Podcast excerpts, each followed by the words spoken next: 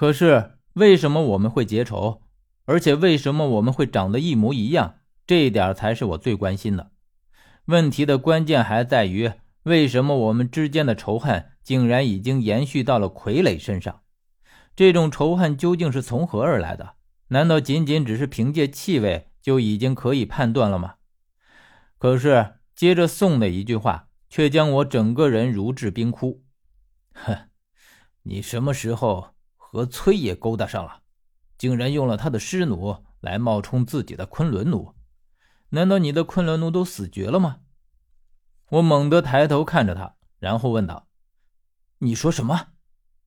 宋一改我所熟知的那个模样，慢条斯理的说道：“哼，感情我还以为你知道呢，原来也是个不知情的。可是你不知情，蒋不会也不知道吧？你说呢，讲？”我看见十三立刻看向我，他急忙分辨：“何远，我也没有看出来啊。”我示意十三不要惊慌，我并没有怀疑他的意思。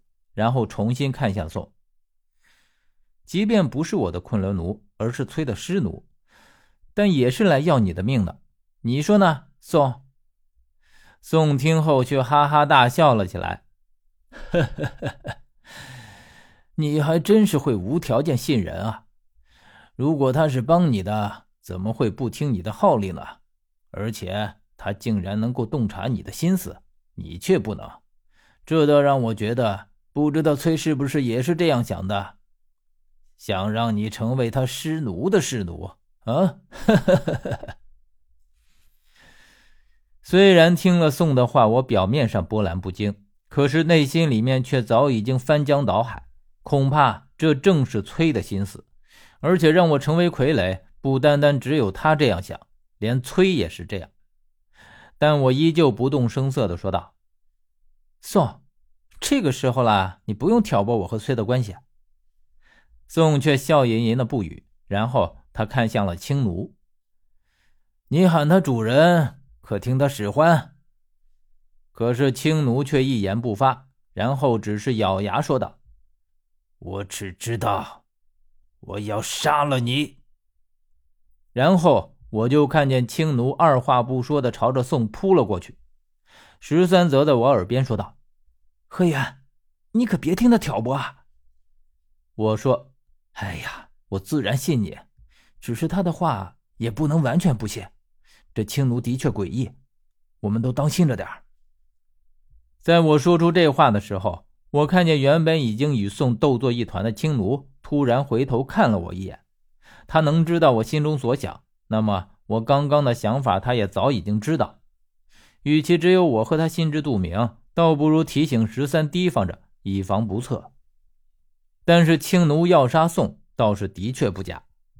只见经过宋的此番话语，我倒是对之前的猜测有了新的见解。既然青奴不是我的昆仑奴，那么他脸上的这些花纹就应该不是昆仑印的印记。如果这回我没有猜错，这应该是崔的印章。十殿阎罗都有自己的印章，我也有，那么崔就更不例外了。我正想着这些，十三在我身边说道：“何远，我们要不要上去帮忙？这可是绝好的时机啊！”我知道十三想要杀宋，其实我也是这样想的。只是现在他们两人相斗，所谓两虎相争，必有一伤。我们不如坐收渔翁之利。反正这样说来的话，青奴也不算什么善类，倒不如给他俩斗得惨烈的时候，我们再上去将两个人一同击杀。自然，我的想法都会一丝不缺地传递到青奴心里。但是现在我并不怕他知道，他既然与宋拼死搏斗，那么就应该是有了崔的死命令，否则也不会一上来就动真格的。如果他要停，一开始就不会动手。青奴与宋斗作一处，相持不下。我看见宋已经拿出了蒋的玉印，可是青奴竟然丝毫不惧，我不禁在心底深思。难道像宋和青奴这样的炼尸是不怕十殿阎罗的印章的吗？这样想来的话，十殿阎罗所能号令的尸体和阴兵也不是万能的。所谓“人外有人，天外有天”，这句话是不错的。而且经过我对他们的观察，发现青奴除了擅长格斗之外，并没有什么特别的地方。我于是问十三：“你看出这个青奴有什么特别的地方了吗？”“嗯，我也是第一次见，并不知道他有什么稀奇。可是我看了这么久，除了能看出他打架格外强之外，其他的还真没有看出来。”“嗯，我也没有看出来。我总觉得这个青奴并不像只是擅长格斗的样子。”